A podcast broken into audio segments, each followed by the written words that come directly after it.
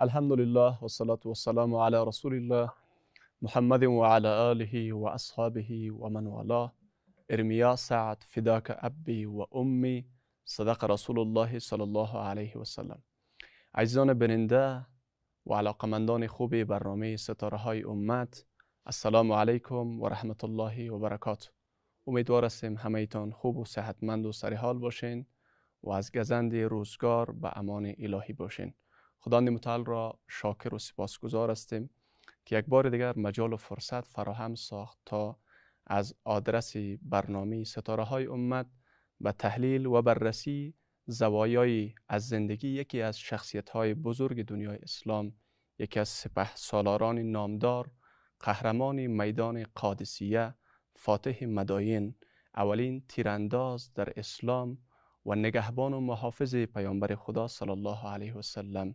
شخصیتی که تمام عمرش را در جهاد در راه الله سبحانه و تعالی سپری کرد. والی عراق حضرت حضرت سعد ابن ابی وقاص رضی الله تعالی عنه. حضرت سعد ابن ابی وقاص رضی الله تعالی عنه 23 سال قبل از هجرت پیامبر صلی الله علیه و سلم در مکه مکرمه به دنیا آمد. حضرت سعد ابن ابی وقاص رضی الله تعالی عنه دقیقا در سن هفته سالگی به دین مقدس اسلام مشرف شد. ولی زمانی که در دوران جاهلیت بود نظر به همسن و سالها و کسان دیگری که همردیفشان از لحاظ سن بود تفاوتهای بسیار کلی و اساسی با آنها داشت. این بزرگوار به امرای له و لعب و بازی های تفلانه اصلا علاقی نداشت.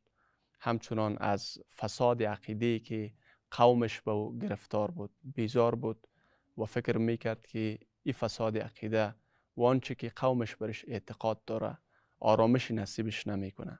بنابراین اکثر ایام از عمر خود را به ساختن تیر و کمان صرف می‌کرد و همچنان به دنبال یک دست مهربانی بود که به سویش دراز شود و او را از این منجلاب بدبختی به سوی نور هدایت رهنمایی کنه و به مسیر او را جهت بده که سعادت دنیا و آخرت در این مسیر باشه. در همین ایام رسول گرامی اسلام صلی الله علیه و سلم به عنوان پیامبر برای این قوم مبعوث میشه و سلسله دعوتش آغاز میشه. حضرت عایشه دختر حضرت سعد ابن ابی وقاص روایت می‌کنه. میگه از پدرش روایت می‌کنه که در یکی از شبها خواب می‌بینه که در یک تاریکی بسیار عمیقی قرار داره و هیچ راهی برون رفت از این تاریکی پیدا نمی‌کنه. بالاخره محتاب پیدا میشه و روشنایی ایجاد می‌کنه. میگه من به طرف امی نور و روشنایی که محتاب ایجاد کرده حرکت می‌کنم. وقتی که در او نور می‌رسم در او روشنایی می‌رسم می‌بینم که از ما پیشتر سه کس آمده. حضرت علی بن ابی طالب رضی الله تعالی عنه حضرت ابوبکر صدیق رضی الله تعالی عنه و حضرت زید بن حارثه در واقع حضرت سعد بن ابی وقاص سیومین یا چهارمین شخصی بود که به دین مقدس اسلام مشرف شد.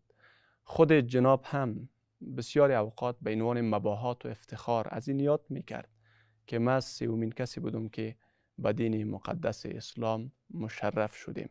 به هر حال نبوغ، زکاوت، هوشیاری و شجاعتی که حضرت سعد ابن ابی وقاص رضی الله تعالی عنه داشت یک امیدی برای مسلمان بود که یک آینده درخشانی به پیش داشته باشه و مسلمان ها از که در کنارشان اینطور یک جوان نشید و اینطور یک جوان برومندی در جمعشان پیوسته احساس آرامش و عزت می‌کردن به هر حال حضرت سعد ابن ابی وقاص رضی الله تعالی عنه وقتی که به دین مقدس اسلام مشرف میشه با یک امتحان بزرگ الهی مواجه میشه.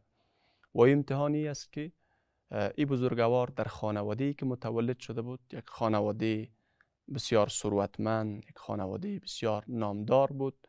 در این حال به امرای پدر و مادرش یک رابطه فوق العاده صمیمانه داشت.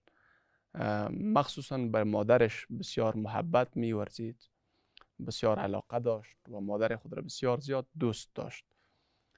مادرش وقتی که از اسلام آوردنش خبر میشه به فرزند خود میگه که میگه وقتی که تو دین پدرت و دین مادرت ترک کردی در این صورت من اعتصاب می‌کنم نه نان می‌خورم و نه آبی مینوشم. تا زمانی که به می ترتیب من از بین برم و فردا مردم تو را صدا کنه که تو قاتل مادرت هستی. به همین ترتیب فشار زیادی از طرف مادرش مبنی بر این که باید از دینی که به او مشرف شده باقب برگرده بسیار فشار اعمال میشه. ولی تمام فشارها را تحمل می‌کنه و همیشه به مادر خود توصیه می‌کنه و او را تشویق می‌کنه تا برای فرزندش اجازه بده که عقیده را که اختیار کرده و دینی را که اختیار کرده اجازه بده که در امو دین با امو عقیده زندگی کنه. بالاخره مادرش بیش از حد بالایش فشار میاره. در یکی از روزها برای مادر خود میگه میگه مادر شما می‌فهمین که من بسیار محبت دارم امرای شما. شما را زیاد دوست دارم. ولی الله و پیامبر الله را از شما خیلی زیادتر دوست دارم. اگر شما صد جانم داشته باشین و به ترتیب جان جانهای شما گرفته هم و صد جانتان. ای خو یک جان است. به هر حال معزی دینی که بهش مشرف شدیم از این عقیده خود بر نمیگردم و ما به عنوان یک مسلمان باقی میمانم. این واقعه صلابت عقیده و استحکام باور دینی حضرت سعد ابن ابی وقاص رضی الله تعالی عنه را نشان میده که از این آزمون و امتحان بزرگ موفقانه به در آمد. به هر حال این صحابی بزرگوار اولین شخصی است که در اسلام تیر انداخته. اولین کسی است که در اسلام قتال کرده. رسول گرامی اسلام صلی الله علیه و سلم در یکی از روزها تعدادی از اصحاب کرام را به طرف جحفه روان کرده بود. مشرکین حمله ور شدن بالایشان. در این اسنا حضرت سعد حضرت سعد رضی الله تعالی عنه مشرکین را مورد حمله با تیرهای خود قرار میته تیر پرتاب می‌کنه بالایشان. به ترتیب صحابه را پوشش میته و به همین لحاظ به عنوان اولین تیرانداز و اولین شخصی که قتال کرده در اسلام مشهور میشه. این بزرگوار علاقه بسیار زیادی به تیراندازی داشت و اولین تیر را هم در راه اسلام استفاده کرد. این بزرگوار به عنوان حافظ و نگهبان پیامبر خدا صلی الله علیه وسلم هم تیر شده. روایتی که حضرت عایشی صدیقه نقل می‌کنه میگه در یکی از شبها رسول گرامی سلام صلی الله علیه وسلم آرزو کردن گفتن که لیت رجلا من اصحاب یحرسونی ای کاش یک شخصی از اصحاب ما می بود تا از ما محافظت می‌کرد نگهبانی خانی مرا می‌کرد. در امی لحظه صدای شمشیر و صلاح شنیده شد. وقتی که پیامبر اسلام گفت کی است حضرت سعد نام خدا گرفت گفت ما هستم. آمدیم که از شما حفاظت و نگهبانی کنم و پیرداری شما را کنم. به این ترتیب حضرت سعد رضی الله تعالی عنه حافظ و نگهبان پیامبر صلی الله علیه و سلم بود. ادامه بحث را ان الله بعد از یک وقفه کوتاه. دوستان گرامی یک بار دیگر خوش آمدین به برنامه زیبای ستاره های امت.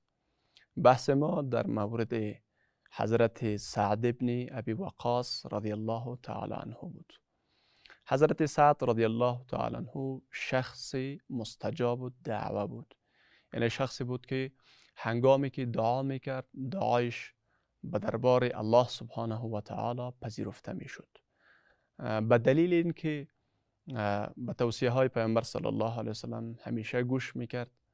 اسبابی که به عنوان موانع اجابت دعا بود اونها را در خود جا نمی‌داد حلال می‌خورد حلال مینوشید و حلال میپوشید. و همچنان دلیل دیگرش ای بود که پیامبر صلی الله علیه وسلم برای استجابت دعای حضرت سعد خودشان دعا کرده بودند. پیامبر صلی الله علیه وسلم در روزی برای سعد دعا کرد.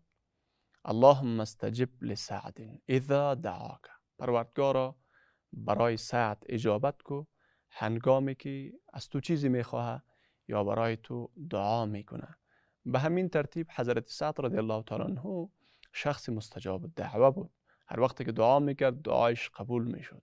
و در میان اصحاب پیامبر صلی الله علیه وسلم به وصف خود بسیار مشهور بود. زمانی که به عنوان والی در عراق گماشته شده بود در یک زمان مردم کوفه از حضرت سعد ابن ابی وقاص برای امیر المؤمنین عمر ابن خطاب شکایت کردند گویا که نماز درست برشان نمیده. وقتی که شکایت برای امیر المؤمنین می‌رسه از حضرت سعد پرسان می‌کنه که چرا نمازی که پیامبر برایشان داده؟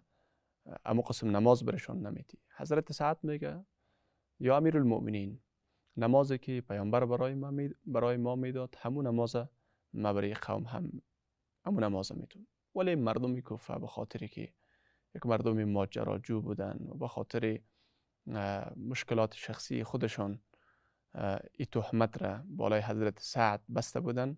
عمر فاروق یک تعداد را به عنوان هیئت روان می‌کنه به خاطر بررسی موضوع.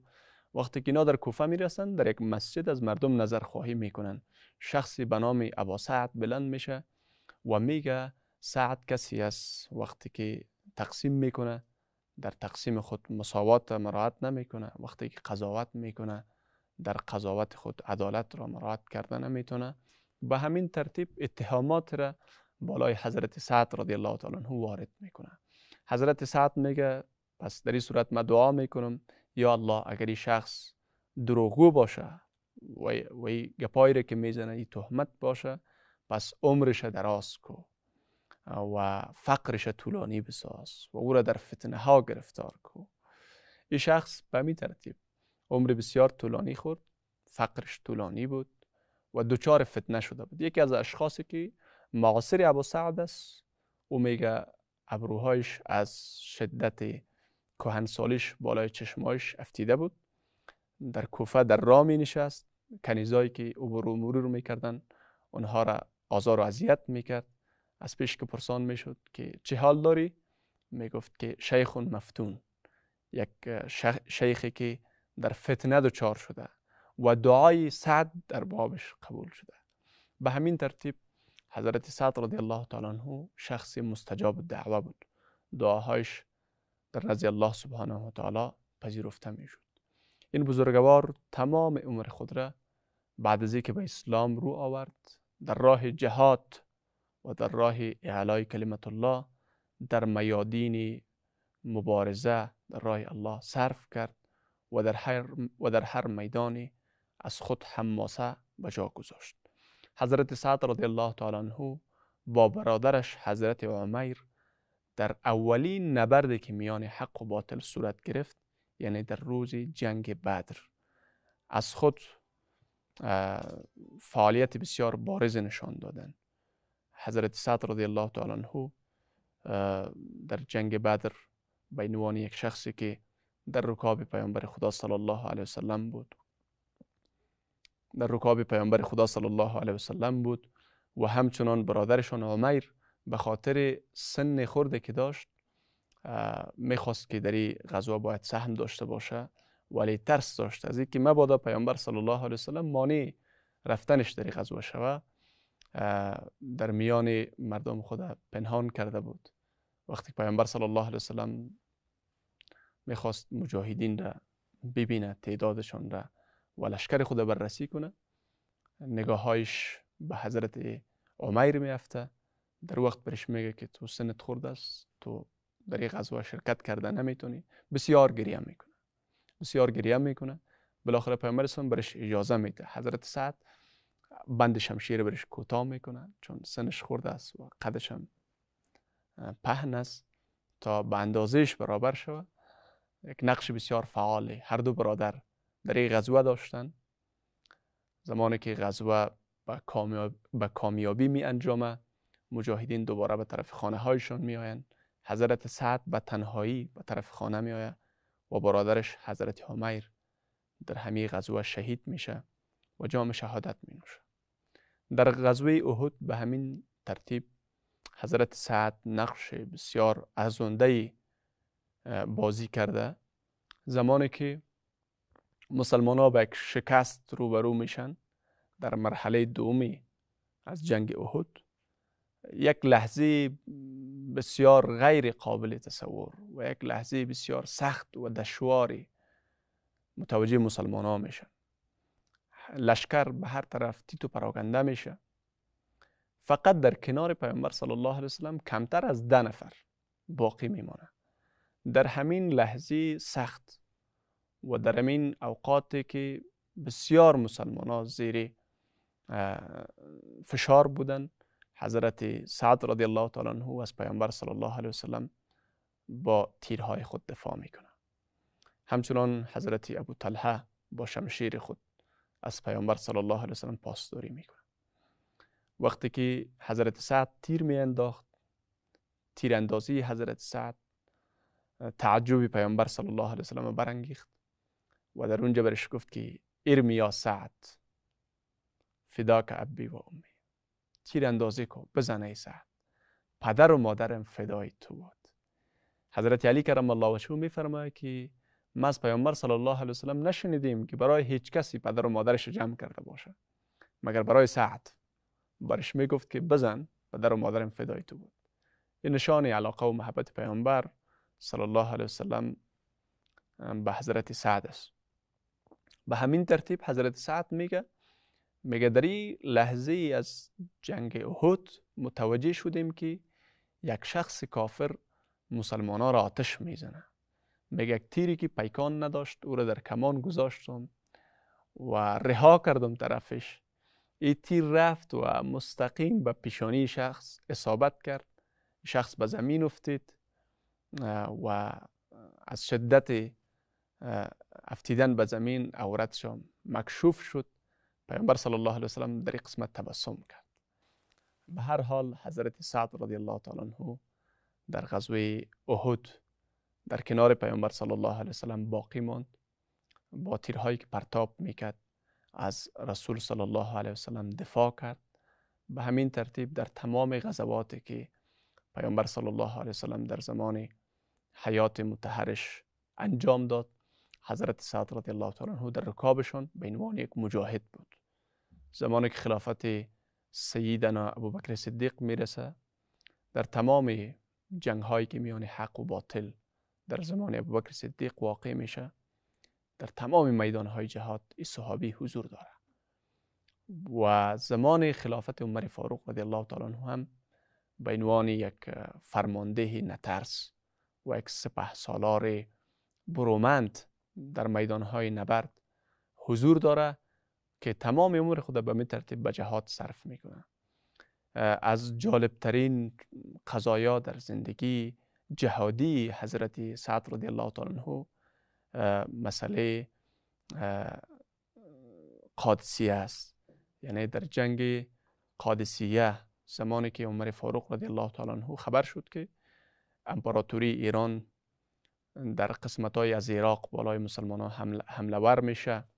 مخصوصا واقع جسر که در او تقریبا چهار هزار مسلمان در یک روز به شهادت رسیده بودند و همچنان مردم عراق آرام آرام از عهد و پیمانی که با اسلام داشتن به اثر فشاری که امپراتوری ایران بالایشان تعمیل می‌کنه از عهد و پیمان دست بردار میشن.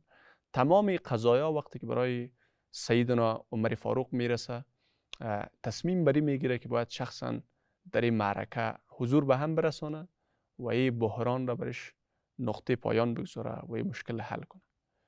به می ترتیب حضرت عمر فاروق شورا را می‌خواه و مسئله را به امرای شورا مطرح می‌کنه. شورا برای حضرت عمر فاروق یعنی مخالف رأیش یک نظر میتن از کسانی که شدیدا با این نظر حضرت عمر فاروق, فاروق مخالف بود حضرت علی کرم الله وجهه. بود حضرت علی کرم الله وجهه برای عمر فاروق گفت که ای امیر المؤمنین اگر شما در این جنگ خودتان حضور به هم برسانین و فرمانده جنگ باشین باز دشمنای اسلام فکر می‌کنه که این پیروزی که برای مسلمان ها می‌رسه به خاطر شماست. و اگر خدای ناخواسته جنگ به یک شکست منتهی شود اما رعب و شکوه و عظمتی که امپراتوری اسلام در دل دشمنای دین انداخته ای از بین میره. میگه در, در جنگی که خود عمر حضور داشت به شکست مواجه شد. بنابراین اگر یک کسی غیر از شما بره فرمانده جنگ باشه. اگر این جنگ به پیروزی بیانجامه سبب مباهات و افتخار بر همه مسلمان ها است و همه ما برش افتخار می‌کنیم. ولی اگر خدای نخواسته این جنگ به یک شکست بیانجامه رعب و عظمتی که امپراتوری اسلام در سینه های دشمن های دین داره او پابرجا میمونه چون شما در جنگ شرکت نداری به هر حال نظر حضرت علی کرم الله وجهه تایید میشه در شورا. حضرت عمر فاروق منصرف میشه از تصمیمش ولی میگه بدیل کی؟ فرمانده ای جنگ بزرگ کی باید باشه؟ یک صحنه سرنوشت ساز و خیلی تاریخی در تاریخ جهان اسلام است. حضرت عبدالرحمن ابن عوف میگه میگه او شخص ما پیدا کرد. میگه کی است؟ میگه شخصی که فرمانده جنگ باشه کسی است که شیرها در چنگالش است. برش میگن که او کی است که شیرها در چنگالش است؟ میگن حضرت سعد ابن مالک یعنی حضرت سعد ابن ابی وقاص رضی الله تعالی حضرت عمر فاروق با این نظر موافقت می‌کنه و حضرت سعد را به عنوان فرمانده کل سپاه مسلمان در جنگ قادسیه یا در جنگ مسلمان با امپراتوری ایران تعیین می‌کنه. وقتی که بندوبست لشکر میشه که سپاه مسلمان باید حرکت کنه به طرف قادسیه حضرت عمر فاروق رضی الله تعالی عنه شخصا این سپاه را بدرقه می‌کنه و توصیه هایی برای حضرت سعد داره. از جمله برش میگه مگه ای سعد. مگه ای سعد از که تو از جمله ماماهای پیامبر صلی الله علیه وسلم هستی و از اصحاب رسول صلی الله علیه وسلم هستی به این گپ هیچ وقت مغرور نشوی. چون ما بین الله و بنده هایش هیچ رابطه غیر از رابطه طاعت و عبادت وجود نداره. به این گپ مغرور نشوی که تو مامای پیامبر خدا صلی الله علیه وسلم هستی. همچنان برای حضرت سعد توصیه به تقوا و پرهیزگاری می‌کنه در صورتی که شما تقوا پیشه کنین و پرهیزگار باشین نصرت و فتح و پیروزی حتما نصیب حال شما میشه. و همچنان برای حضرت سعد رضی الله تعالی عنه به صبر توصیه می‌کنه و در اخیر برش میگه که از سیره پاک رسول گرامی اسلام صلی الله علیه وسلم مطابقت کو و سیرت پیامبر صلی الله علیه وسلم را نسب العین زندگیت بگردان. همه چیز در سیرت پیامبر صلی الله علیه وسلم است. اگر شما سیرت پیامبر صلی الله علیه وسلم را عملی کنین در زندگیتان هیچ وقت شما به شکست مواجه نمیشین. آخری توصیه عمر فاروق رضی الله تعالی عنه برای فرمانده سپاه اسلام حضرت سعد ابن ابی وقاص رضی الله تعالی عنه تمسک به سیرت پیامبر صلی الله علیه و سلم است. در همین حال حضرت عمر فاروق رضی الله تعالی عنه دعای نصرت و فتح و کامیابی برایشون می‌کنه برای و به امرای مجاهدین خود ودا و خداحافظی می‌کنه و سپاه اسلام به طرف قادسیه حرکت می‌کنن. دوستان گرامی یک وقفه کوتاه می‌گیریم. ادامه بحث بعد از وقفه. دوستان گرامی یک بار دیگر خوش آمدین به برنامه ستاره های امت.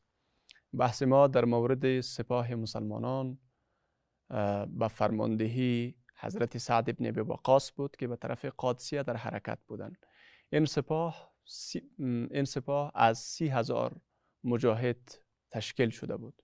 یعنی در رکاب حضرت سعد رضی الله تعالی عنه در این جنگ تا سی هزار مجاهد بود که از اطراف و اکناف دنیای اسلام به خاطر این نبرد سرنوشت ساز گرد آمده بودند. قرار بود این سپاه سی هزار نفری با یک لشکر که بیش از صد هزار نفر بود به فرماندهی رستم سپاهی که با مدرنترین تجهیزات تسلیحاتی آن وقت مجهز بودند و در این سپاه تعداد زیادی از فیلهای تعلیم یافته که در پیش لشکر می آمدن و رعب ایجاد می کردن و بسیار نقش مهمی در جنگ داشتند تعداد زیادی از پای تعلیم یافته و ورزیده و تعداد زیادی از سیاستمداران با تجربه و تعداد زیادی از کارشناسان امور نظامی مجرب در لشکر وجود داشت. سپاه مسلمان ها قرار بود با همین لشکر عظیم و با همین لشکر مجهز رویارویی کنه و درگیری یک جنگ شود ولی چیزی که مسلمان ها داشت عقیده راسخ ایمان به الله متعال و توکل عظیم به الله سبحانه و تعالی بود.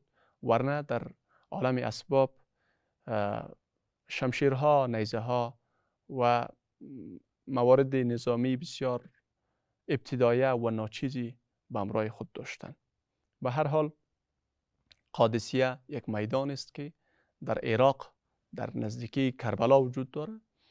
زمانی که حضرت سعد رضی الله تعالی عنه در قادسیه می‌رسد در اینجا کمپ نظامی خود ترتیب می‌کنه. سپاه مسلمان را تنظیم و ترتیب و تنظیم می‌کنه در این کمپ.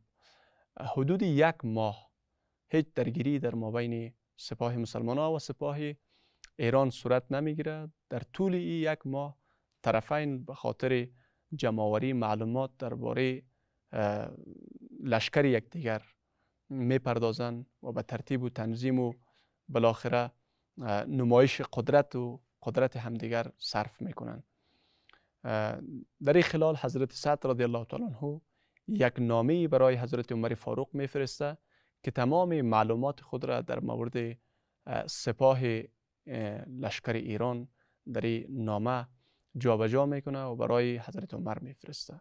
زمانی که نامه برای امیرالمؤمنین می‌رسه در جواب نامه برش میگه که هیچ وقت عظمت و بزرگی تجهیزات و امور تسلیحاتی و نظامی ای لشکر شما را فریب نده. شما به تقوای الهی به توکل به الله چنگ بزنین انشاءالله پیروزی این نبرد خواد بودین.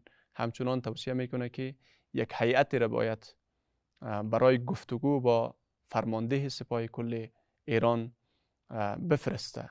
حضرت سعد رضی الله تعالی عنه یک هیئت را تشکیل می‌کنه. به خاطر گفتگو هیئت میره به امرای رستم گفتگو می‌کنن ولی این گفتگو نتیجه در قبال خود نداره.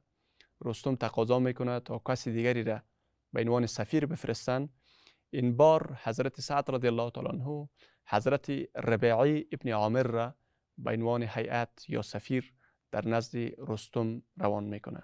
زمانی که حضرت ربیعی ابن عامر در اینجا تشریف میاره ایرانی ها به خاطر که مظاهر از شکوه و عظمت و بزرگی لشکر خود را به نمایش گذاشته باشند تمام راه ها را از ابریشون فرش می‌کنن. رستم لباس زربافت میپوشه تاج از طلا به سر خود می‌گذاره. در بالای چوکی از طلا میشینه تا عظمت و جایگاه خود را برای ربیعی ابن عامر نشان بده. ولی این صحابی بزرگوار با قلب آگنده از ایمان و با عزم راسخ و عقیده مستحکمی که داره با لباس دهاتی و کهنه خود شمشیری که به امرای خود داره با نیزه خود و با یک اسب خورد وقتی که در اینجا می‌رسه از اسب خود پایین میشه. داخل ایوان میشه. محافظین رستم برش میگه که سلایت بتین. اجازه نیست که به امرای سلا وارد دربار شوین. حضرت ربیعی میگه میگه شما مرا خواستین اگر می‌خواین با سلای خود می‌روم و اگر نمی‌خواین برمیگرد. به هر حال برش اجازه داده میشه. وقتی که به طرف رستم میره نیزیش به دستش است روی نیزه خود تکیه کرده و هر میره که میورداره فشار سر نیزه وارد می‌کنه که فرش ابریشومینی را که زیر پایش پهن کردن این فرش را سراخ سراخ می‌کنه. به همین ترتیب تا نزدیک رستم می‌رسه گفتگویشون آغاز میشه. رستم برش میگه که شما به خاطر چی در زمین ما آمدین در سرزمین ما آمدین؟ عراق از لحاظ سیطره طلبی در آن وقت تحت سلطه امپراتوری ایران قرار داشت. به خاطر برای حضرت ربیع ابن عامر میگه چرا در سرزمین ما آمدین؟ ربیع ابن عامر میگه میگه ما آمدیم تا مردم را از عبادت بنده ها به عبادت الله و از جور ادیان به عدل اسلام و از تنگنای زندگی دنیا به فراخنای آخرت فرا بخوانیم. رستم برش میگه اگر اگر کسی این دعوت شما را قبول نکنه چی؟ باز میگه کسی که قبول کرد ما سر جنگ به امرایش نداریم. ولی کسانی که قبول نکنه امرایشان می جنگیم تا اینکه ما به وعده که الله سبحانه و تعالی برای ما داده به وعده نایل شیم رستم میگه الله برای شما چی وعده کرده؟ موعود چیست؟ حضرت ربیع ابن عامر میگه میگه برای کسایی که در راه این نبرد شهید میشن بهشت است. و برای کسانی که در راه این نبرد و در راه این اعلای کلمت الله کسایی که پیروز میشن فتح و نصرت وعده الله سبحانه و تعالی برایشون است. سخنان ربیعی ابن عامر فرمانده سپاه کل ایران را شدیدا زیر تاثیر قرار می‌بره. و به حیرت میشه از اینکه یک یک سپاهی به چقدر جسارت و جرأت آمده و به امرایش گپ می‌زنه. به هر حال میگه برای ما یک فرصت بدین. حضرت ربیعی میگه چقدر فرصت می‌خواین؟ میگه یک ما فرصت می‌خوایم. حضرت ربیعی ابن عامر میگه میگه پیامبر ما صلی الله علیه وسلم در میدان های جنگ از سه روز زیاد فرصت نمی‌داد. شما سه روز فرصت دارین. یا اسلام قبول کنین یا جزیه بپردازین و یا هم آماده نبرد یا جنگ باشین به همین ترتیب حضرت ربیعی ابن عامر رضی الله تعالی عنه از نزد رستم بر میگرده به هر حال فرستادن سفیر و نماینده گفتمان ها هیچ نتیجه نمی بخشه بزرگان سپاه ایران نمی‌خواهند که به این دین بپیوندن دینی که در خان و فقیر دینی که پادشاه و برده یک حیثیت و یک جایگاه داره دینی که معیار و ملاک برتری در دین تقوا و پرهیزگاری الله سبحانه و تعالی است. این دین برایشان قابل پذیرش نیست. به همین ترتیب از قبول این دین ابا میورزند و حرف به جای می‌رسه که دو لشکر باید رویاروی همدیگر قرار بگیرند و یک جنگ سخت و یک جنگ طاقت فرسا باید انجام بپذیره. به همین ترتیب روزی که تبل جنگ نواخته میشه نماز ظهر را مسلمان ها به جماعت می‌خوانند بعد از نماز جماعت حضرت سعد رضی الله تعالی عنه یک خطبه می‌خوانه و به یکی از آیات از کلام الهی استدلال می‌کنه. اعوذ بالله من الشیطان الرجیم. بسم الله الرحمن الرحیم. ولقد كتبنا في الزبور بعد الذكر ان الارض يرثها عبادي الصالحون. با استدلال این آیت مسلمانان را بر پیروزی و کامیابی امید میبخشه ادامه بحث را انشاءالله بعد از یک وقفه دنبال خواهیم کرد. دوستان گرامی یک بار دیگر خوش آمدین به برنامه ستاره های امت. حضرت سعد رضی الله تعالی عنه با استدلال از این آیه مبارکه برای مجاهدین نوید و مجدی فتح و پیروزی می‌دهه و تمام آنها را به تقوا و پرهیزگاری با توکل به الله توصیه می‌کنه و برایشون میگه حسد در هیچ جای جواز ندارد مگر در میدان جنگ. امروز در میدان جهاد نسبت به همدیگر حسد بیورزین و کفار را از دم شمشیر بگذرانید. برای مجاهدین توصیه می‌کنه که گفتن الله اکبر و لا حول ولا قوت الا بالله را در جریان نبرد بسیار زیاد بگوین و در همین حال سه تکبیر میگه الله اکبر الله اکبر الله اکبر. در تکبیر چهارم سپاه توحید در مقابل سپاه مجوسیت قرار می‌گیره و نبرد سخت آغاز میشه. در روز نخست جنگ مسلمان ها به یک شکست نسبی دست پیدا کردن چون در مقدم لشکر کفار فیل های جنگی تعلیم یافته وجود داشت که سپاهیان لشکر اسلام اصلا نمیفهمیدند در مقابل این فیل های جنگی چگونه تعامل از خود نشان بدن و چگونه اینها را مهار کنند از طرف دیگر اسب هایی که مجاهدین مسلمان ها در او اسب ها سوار بود از این فیل ها شدیدا میترسید و سواری خود به زمین به زمین می‌زد. یک مشکل بسیار کلان در مقابل لشکر مسلمان ها بود. به هر حال روز اول یک روز بسیار سخت با قربانی های بسیار زیاد به یک شکست نسبی مسلمان ها به شکست مواجه میشن. وقتی که هوا تاریک میشه این قضیه برای حضرت سعد ابن ابی وقاص رضی الله تعالی عنه بسیار سخت تمام میشه. تعدادی از فرمانده های لشکر می‌خواه به امرایشان در قسمت مشوره می‌کنه. تا یک ترتیب اتخاذ کنند که قضیه مهار شود.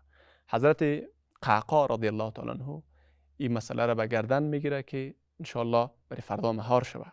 روز دوم جنگ حضرت قعقا رضی الله تعالی عنه با تکتیک جنگی که از خود نشان داد مشکل و, مشکل و بحران فیلهای جنگی را حل کرد. این فیلها را از پا در آورد به ترتیب مسلمان ها به یک موفقیت و پیروزی دست یافتند. روز سوم جنگ. روز سوم جنگ صبحگاهان یک طوفان تند و شدیدی آمد. خیمه های لشکر فارس را از جا بلند کرد لشکر را خیلی سراسیمه و پاشان ساخت. تمام روز جنگ میان دو لشکر جریان داشت. در, در قسمت های از غروب حضرت هلال ابن علقمه خود را به خیمه رستم فرمانده سپاه لشکر ایران میرسانه و او را به قتل میرسانه و در امی وقت صدا می‌کنه که رستم فرمانده لشکر کشته شد. ما او را از بین بردم سپاهیان لشکر ایران وقتی که خبر کشته شدن فرمانده خود را میشنوند شدیدن روحی جنگی را از دست میتن و پا به فرار می‌گذارن. لشکر ایرانی ها کاملا متلاشی میشه و به هر طرف آواره و پراگنده میشن و به یک شکست مفتزه دست پیدا می‌کنه. اینجاست که الله سبحانه و تعالی لشکر خود را دوستان خود را و صحابه پیامبر خود به پیروزی میرسانه.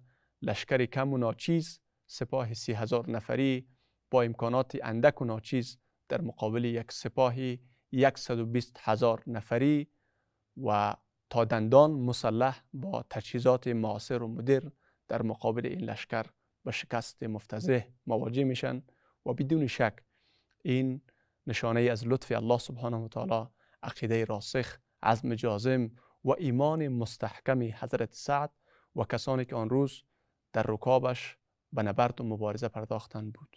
به هر حال لشکر به شکست مواجه میشه. حضرت سعد رضی الله تعالی عنه نامه برای حضرت عمر فاروق میفرسته و از حالاتی که گذشت او را با خبر می‌سازه. از طرف دیگر حضرت عمر فاروق رضی الله تعالی عنه در روزهایی که مسلمان ها در جبهه جنگ قرار داشتن در جای خود آرام نمیشینه. و هیچ وقتی به خواب نمیره همیشه سرش سرش به سجده هست و از الله سبحانه و تعالی کمک می‌خواه. برای سپاهیان خود در جنگ بزرگ طلب کمک و نصرت می‌کنه طلب فتح و پیروزی می‌کنه. حتی مؤرخین می نویسه که حضرت عمر رضی الله تعالی عنه به دروازه های ورودی مدینه تشریف می آورد و در آنجا می نشست منتظر پیک و قاصده بود تا از میدان قادسیه مجده فتح و پیروزی لشکر اسلام را برایش بیاره. در یک از روزها هنگامی که در دروازه ورودی مدینه نشسته قاصد حضرت سعد رضی الله تعالی عنه که مجده فتح و پیروزی لشکر اسلام را آورده بسیار به سرعت با اسب خود وارد دروازه مدینه میشه. عمر صدا می‌کنه از کجا میایی از میدان قادسیه؟ از جنگ مسلمان ها خبری داری یا خیر؟ برش میگه که مجده لشکر اسلام پیروز این نبرد شد. ولی از جایی که متوجه نمیشه که امیر المؤمنین است همطور به رفتار خود ادامه میده تا که دیگران متوجهش می‌کنه که امیر مسلمان ها است برمیگرده معذرت خواهی می‌کنه و نامه حضرت سعد رضی الله تعالی عنه را برای عمر فاروق رضی الله تعالی عنه میسپاره. نامه ای که تمام جزئیات جنگ و چگونگی پیروزی مسلمان ها در او درد شده بود و برای عمر فاروق مجده پیروزی داده شده بود. عمر فاروق در جواب نامه برای حضرت سعد می نویسه تا فتح کامل ایران تا تصرف مداین پایتخت ایران آرام نمیشینین و به جهاد خود ادامه میتین حضرت سعد رضی الله تعالی عنه بعد از اینکه جنگ میدان قادسیه را موفقانه سپری می‌کنه رای روانه مداین میشه. در جریان راه در چندین منطقه برخوردها میان لشکر اسلام و میان لشکر کفر صورت می‌گیره. لله الحمد که به پیروزی مسلمان ها می انجامه به همین ترتیب یگانه مشکلی که پیش میشه مشکل دجله است دریایی که 6 متر عمق داره. ای که از این دریا چگونه عبور کنن؟ حضرت سعد سپاهی هایش را تشویق می‌کنه که با توکل به الله از این دریا باید عبور کنن. مسلمان ها از یک دریایی که 6 متر عمق داره با توکل به الله و با گفتن این کلمه بسم الله و توکلت علی الله تمام سپاهیان مسلمان از این دریا به همراه اسب خود تیر میشن. بدون از که یک کسی از اونها هم غرق شوه. سپاه دشمن در اون طرف آب وقتی که متوجه میشن میگه اینا انسان نیستن اینا جنیات هستن چون کار خارق العاده از پیش دید و این نشانه از فضل خدا بود در حقشان که الله برایشان فضل کرده بود. به می ترتیب طرف مداین میرن کسرا پادشاه ایران مداین را گذاشته و خودش از مداین فرار کرده. طرف حلوان رفته لشکر اسلام به مداین می‌رسن محاصره میشه. بعد از سه روز سپاهیان دشمن ایوان کسرا را تسلیم مسلمان ها می‌کنه. مسلمان ها در اونجا نماز می‌گذارن. به این ترتیب مداین فتح میشه. بعد از حلوان نهاوند شهرهای بزرگی از امپراتوری ایران توسط این صحابی جلیل قدر پیامبر صلی الله علیه وسلم فتح میشه و پیروزی نصیبشان میشه. حضرت سعد رضی الله تعالی عنه بعد از 82 سال عمر در حالی که 34 فرزند داشت داعی عجل لبیک میگه و در این وقت در منطقه از مدینه منوره به نام عقیق قرار داشت و از خانواده خود می‌خواه تا او را در لباسی که در روز بدر به تن داشت به مو لباس او را کفن کنن. میگه این لباس در روز بدر به تنم بود و می مرا کفن کنین. و مو کفن میشه و در گورستان بقیع به خاک سپرده میشه. جایی که خیلی از رفقایش پیش از به اونجا رسیده بودن و در اونجا به خاک دفن شده بودن. بالاخره به همین ترتیب به خاک سپرده میشه و از خود هبده پسر و هبده دختر به جا می‌گذاره. وداعا یا وداعا یا سعد بن ابي وقاص یا بطل القادسیه یا امیر العراق. سعد بن ابي وقاص رضی الله تعالی عنه. سعد رضی الله تعالی عنه به می تمام عمر خود را در راه جهاد در راه الله سبحانه و تعالی سپری می‌کنه و به عنوان یک مجاهد و مبارز سربکف تمام عمر خود را در راه خدمت به دین الله سپری می‌کنه دوستان گرامی برنامه امروزی ما در همین جا به پایان می‌رسه تا برنامه دیگر که در خدمت شما خواهیم گرفت و وقایع زندگی یک دیگری از ستاره های امت اسلامی را برای شما به معرفی بگیریم. همه شما را به الله یکتا و به همتا می سپارم. موفق و معید باشین. السلام علیکم و رحمت الله و برکاته.